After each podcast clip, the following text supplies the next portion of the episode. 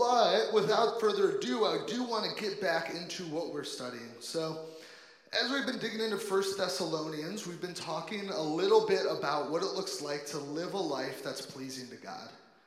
And as we've done this and as we've been going through this, we've been looking at Paul's letter. And if you remember, Paul's letters often were written to churches that were messing things up. They weren't doing things the way they were supposed to be. They were probably uh, falling into worldly things. They were slipping into things that they shouldn't be. And ultimately, Paul was saying, This is how you need to be corrected. But this letter is a little bit unique because he's not writing in a way that's like, we need to correct this. It's more, we, I want to encourage you to keep doing what you're doing. I want you to keep going after what you're already pursuing. And so, for the last couple weeks, we've talked a little bit about what Paul has done and what his life has looked like to live a life that's pleasing to God. And today, we are going to be looking at a little bit about how it got started with the Thessalonians and how Paul learned a little bit about what it looks like to live a life that's pleasing to God. But before we do that, I wanted to come in hot with some relationship advice. So, I am obviously an expert at relationships. And that was really quiet. That was so awkward. I'm obviously an expert, you know. If Sydney was here, she'd be booing me. Sydney's my wife. She'd be booing me from the back corner. So uh, I love my wife, and uh, I'm glad she's here because she'd probably kill me for uh, what I'm about to say. But uh, relationship, here's my piece of advice. This is going to blow your mind, okay? Relationships require two people. Thank you, Joe. Thank you, Joe. I appreciate it. That's my piece of advice for you, all right? So if you didn't know that, now you know, okay?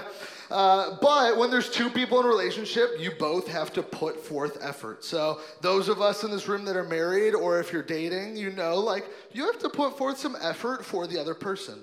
So, for example, if Sydney were here, she would agree with this, but uh, if Sydney makes dinner one night, I would be the one to do the dishes, or vice versa. Like, that's just kind of how things are. There's some give and there's some take. But, you know, like, sometimes it's like, oh, I'm just gonna do the dishes, I'm gonna rush through them so I don't have to worry about it, and then so I can go back and sit on the couch and watch whatever movie I'm watching. In reality, that's probably not the best call uh, because I should be doing the dishes, not just to get it done, but um, I have this note that Sydney wrote me. Because I love my wife and I want to make her happy. So that's why I should be doing the dishes. So, uh, in all seriousness, though, why should I be doing the dishes? I should do them because I care about Sydney. I love her. I want to take care of her. I want to make her happy. And not because I have to, but because I can, right? And uh, sometimes that is easier said than done. Uh, it can sometimes be hard in those moments because we're human and we're fallen, we're sinful. We don't always reciprocate love super well. I really hope I'm not the only one with that dishwashing thing, but uh, that maybe that's just me. Maybe that's just me. Uh, and so today, as we look at what Paul has for the Thessalonian church, he's looking at the fact that Paul has done a lot to show the Thessalonians that God has changed them. He's put a lot of things in front of them to say, this is what God has done for you. He's worked in your heart. He has done a lot of things for you. And Paul's saying, look at what you're doing. What are you doing for God? What are you doing to show love to Him? What are you doing to show love without being asked or asking for anything in return? And so we're going to be looking at 1 Thessalonians 3 today. We're going to be starting in verse 6.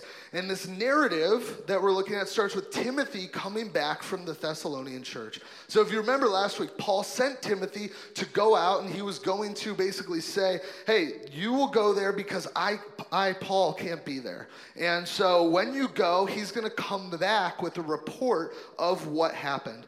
And so now this is Timothy coming back with a report of what the Thessalonian church is doing. So if you'll follow along with me on the screens, says, But now that Timothy has come to us from you and has brought us the good news of your faith and love and reported that you always remember us kindly and long to see us as we long to see you. For this reason, brothers, in all our distress and affliction, we have been comforted about you through your faith. For now we live, if you are standing fast in the Lord. For what thanksgiving can we return to God for you for all the time that we feel for your sake before our God? So, Paul, it seems like there's almost this uplifting joy. Like when Timothy comes back, it's like, all right, so they are actually doing what they're supposed to be doing. This is good. This is a this is unique. See, uh, the Thessalonian church is a relatively young church at the time. Like they don't have a ton of experience. There isn't a lot that has gone into basically their faith so far. And so to have this report come back and say they haven't followed, fallen into worldly things, fallen into like pagan things, these different kind of like rituals or gods that were around at the time, but they're actually being faithful, that's like a breath of fresh air for Paul. That's a good thing. And it was joy that he gets to see this. And so Paul says, well, it's obvious like that I was the one that put forth all the effort, so I'm the one that deserves the credit. Right? I'm just testing to see if you guys are awake. He did not say that. Uh, look with me at verses 8 and 9. It says, For now we live if you are standing fast in the Lord. For what thanksgiving can we return to you, to God for you, for all the joy that we feel for your sake before our God? Paul attributes the success not to anything that he did, not to anything that they are doing, but what God has done for them. He's saying that God is the one that gave you heart change. God is the one that did this for you. God is the one that established you guys where you are at. And so this opens up an interesting conversation. And this conversation comes to what does the involvement of people look like and the involvement of God look like when it comes to bringing a church together or bringing people to God? And there's a lot that goes with this. There's a book uh, called Evangelism and the Sovereignty of God by J.I. Packer. And what this book kind of covers is it answers this question, it goes after this question of, well, if we are, if we're supposed to go and tell others about the gospel, if we're supposed to go and tell others about Jesus, but God is doing all the heart change, why, why would I do anything? God's doing all the work. Why am I going out and doing this? If I don't do any change, what's the point of me? Why am I doing this? And effectively, that's what he, Packer's going. In, in his quote, it says this When we evangelize, our trust must be in God who raises the dead. He is the Almighty Lord who turns people's hearts, and he will give conversions in his own time. Meanwhile, our part is to be faithful in making the gospel known, sure that such labor will never be in vain. Paul attributes the fact of being faithful. He, he says, We are being faithful, but God is doing the change. God might be doing the change. He is definitely doing the work of heart change. He's bringing people to himself. He is the one that's drawing people towards him. But we're still called to be faithful. We're still called to play a part in that. In reality, instead of saying, What's my purpose? Uh, and if, if I'm not doing a change, why am I doing this? What we should be saying is, This is a privilege that I get to be a part of something greater. I get to be a part of something amazing. And Packer's pointing out the fact that though God is doing the change, we should be going and sharing the gospel so nothing that we do is in vain. Nothing that we do happens to be in question. Consistency is attributed to God. God is the one that does all of the changing. He's the one that's constant. We're the ones that are flaky. We need somebody that's constant. We need somebody that's going to keep doing that change in other people's lives. When we get up and or when, before we go to bed, when we look in the mirror, we don't say, "Wow, look at I did a lot of great heart change in my life today," you know? That's not what we're saying. What we really are saying is, God, thank you for changing me. Thank you for making me better. And so Paul is attributing that. He's saying, This heart change, this is from God. But it doesn't stop there. See, we still have involvement, like I'm talking about. Like, we can't just go and we can't just kick up our feet and say, All right, God, do what you need to do. I'm just going to watch TV while you change my heart, you know? No, God, we have to play a part in it. We get the privilege of playing a part in it. And Paul is telling that to the Thessalonian church as well. And so we're going to continue here as we keep looking, starting in verse 10. It says, As we pray most earnestly night and day that we may see you face to face and supply what is lacking in your faith, Now may our God and Father Himself and our Lord Jesus direct our way to you. And may the Lord make you increase and abound in love for one another and for all, as we do for you, so that He may establish your hearts blameless in holiness before our God and Father at the coming of our Lord Jesus with all His saints. So, Paul does two things in this, in this statement here. In verse 10, he's wrapping up kind of his overall opening statement of the letter. It's a pretty long statement because we've been this, this is what our fourth week in this, and he's, we're just wrapping this up now. And then he starts to lead into a prayer for the Thessalonian church. And as he's going about this, as he's doing this, we see Paul coming and showing them that you have a part, to play in this. He prays that they would overflow with the love that they already have, with the knowledge and with the passion that they already have. And he's pointing to the fact that this is a young church. You guys can easily be swayed. You guys can easily be tossed to and fro by the wind. And I'm glad that you guys aren't, but it doesn't mean you're invulnerable. It doesn't mean that you are able to go after this and say, I am perfect, I know what I'm doing, this is gonna be easy because it's not. When you start something new, it often takes time to learn what is right and what is wrong. It takes some growth. Think about in your in your head right now. Think about what like one of your jobs, one of your first few jobs that you've ever had. Just kind of get that in your head right now. Think of that. One of mine, uh, when I was this was my first job, but when I was in college, I worked at Sherwin Williams. So uh, paint store. I know a disgusting amount of information about paints. Like, I pretty much know what kind of paint is on these walls just by looking at it. That sucks. Um, but I could, I do know I had to learn a lot. So when I first got started there, I started to learn about paint. I was selling paint. I was like uh, pointing out colors to people. I was like, this one would go great on your wall. I don't know why they trusted me. I never saw their house, but I still told them that it would go great on their wall. And uh, I would I was learning like how to sell it. Their their operating system was basically from 1996, and uh, I was trying to figure out how to actually like swipe a credit card through. But I got it, and eventually, about a year in, I was like I knew the basics. I could be trusted to stay at the store by myself. Like I was good to go. And we would have contractors come in all the time, and contractors were like our biggest business. Like they would come with like orders of saying, hey, I need 20 gallons of this color, or I need to get like this, this much equipment and I need to be, get all this deck stain, or whatever it is. And so I was pretty used to contractors, and you would get to know the regular people. And I got pretty like, like I knew my guys, like I knew the contractors that were coming in. So I'd be like, "Well, what's up, Sal?" And like dab them up and stuff, and you know, we'd like talk for a minute, drink a cup of coffee, and then uh, eventually, though, we would still get all the normal people. And somebody came in that was dressed like a contractor, and I, I didn't recognize him, so I just assumed he was doing a paint job. And he was coming up to me and he was, and he was like, hey, I need 15 gallons of this yellow road paint. So the, the paint that you see on the yellow stripes on the road, we would sell that to contractors. But we weren't allowed to sell that stuff to like just normal people on the street because that stuff is very expensive and it's kind of like you don't really know how to use it unless you know how to use it. And so I was like, ah, oh, sorry, like I'm not really allowed to sell it to you. Like you're not one of, you're not a contractor. You're not one of our guys. Like I can't do that for you.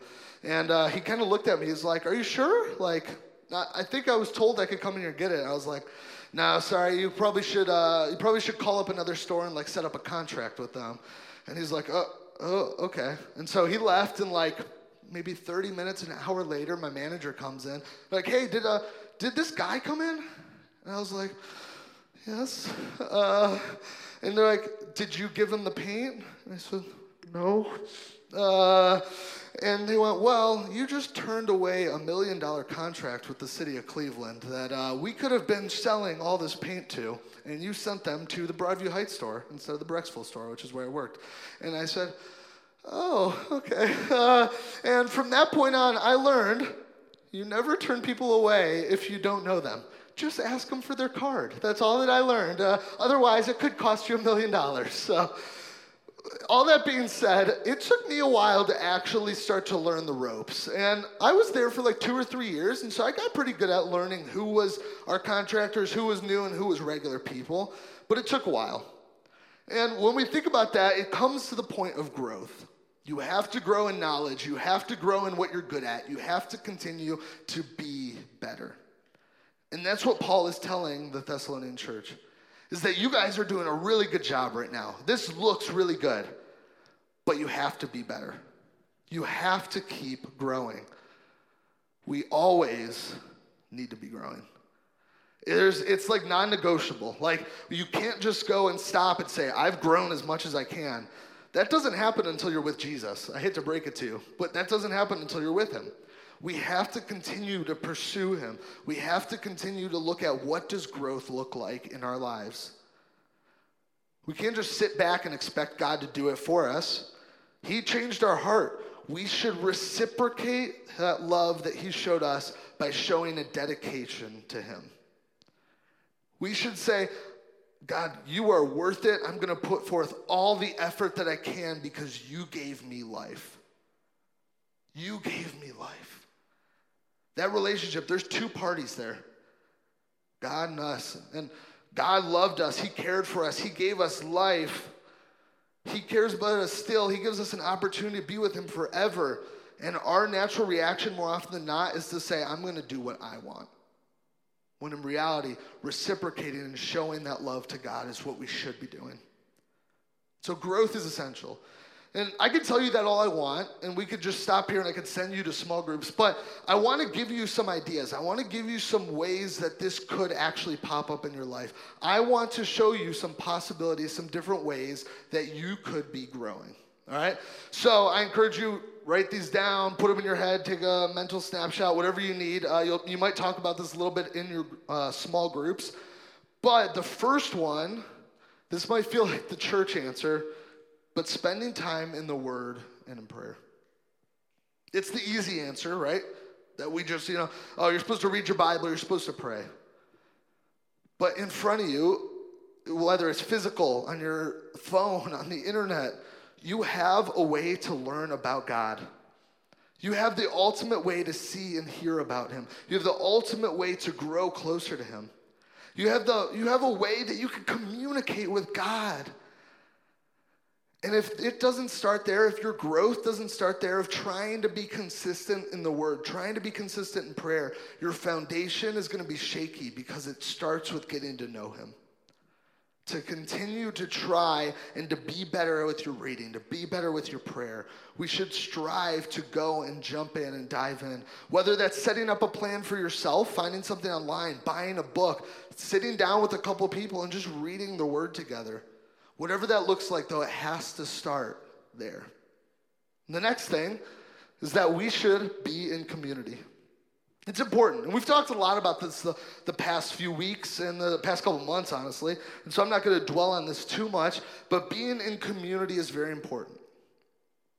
When we are part of community, when we're part of the church, we're part of the body.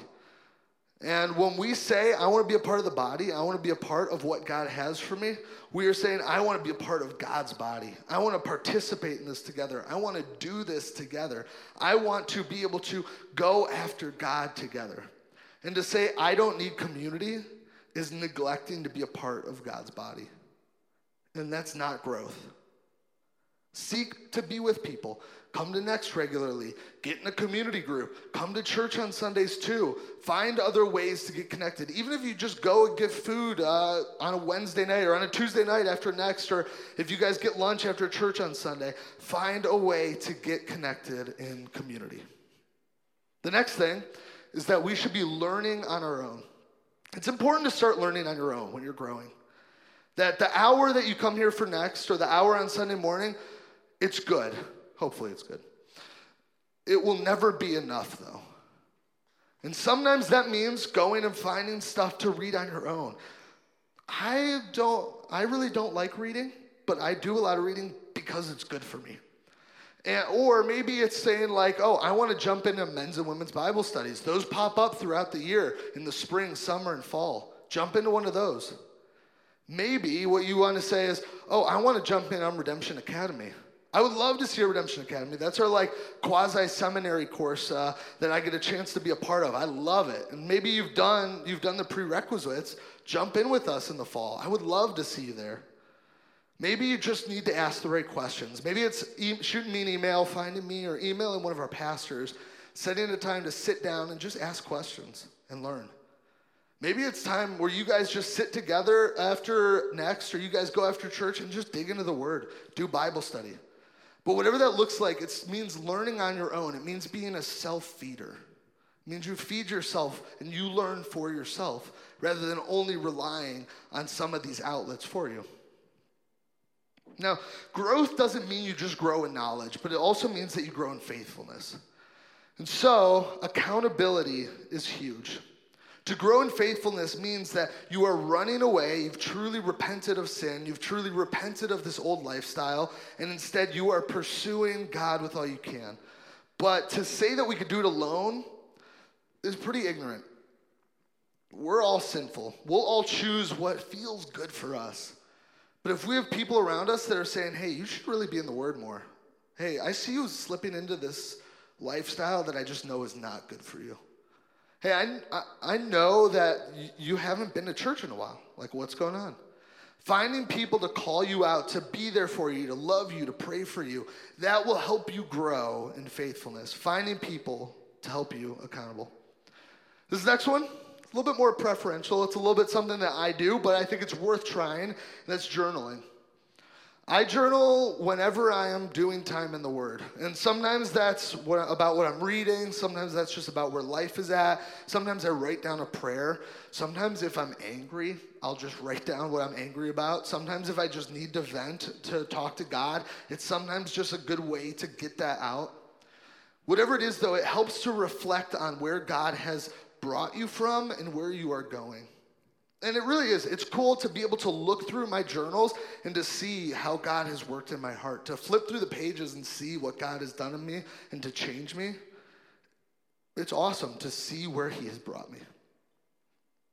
And my last thing here is don't live faith, your faith, like it's a checklist. This should be genuine.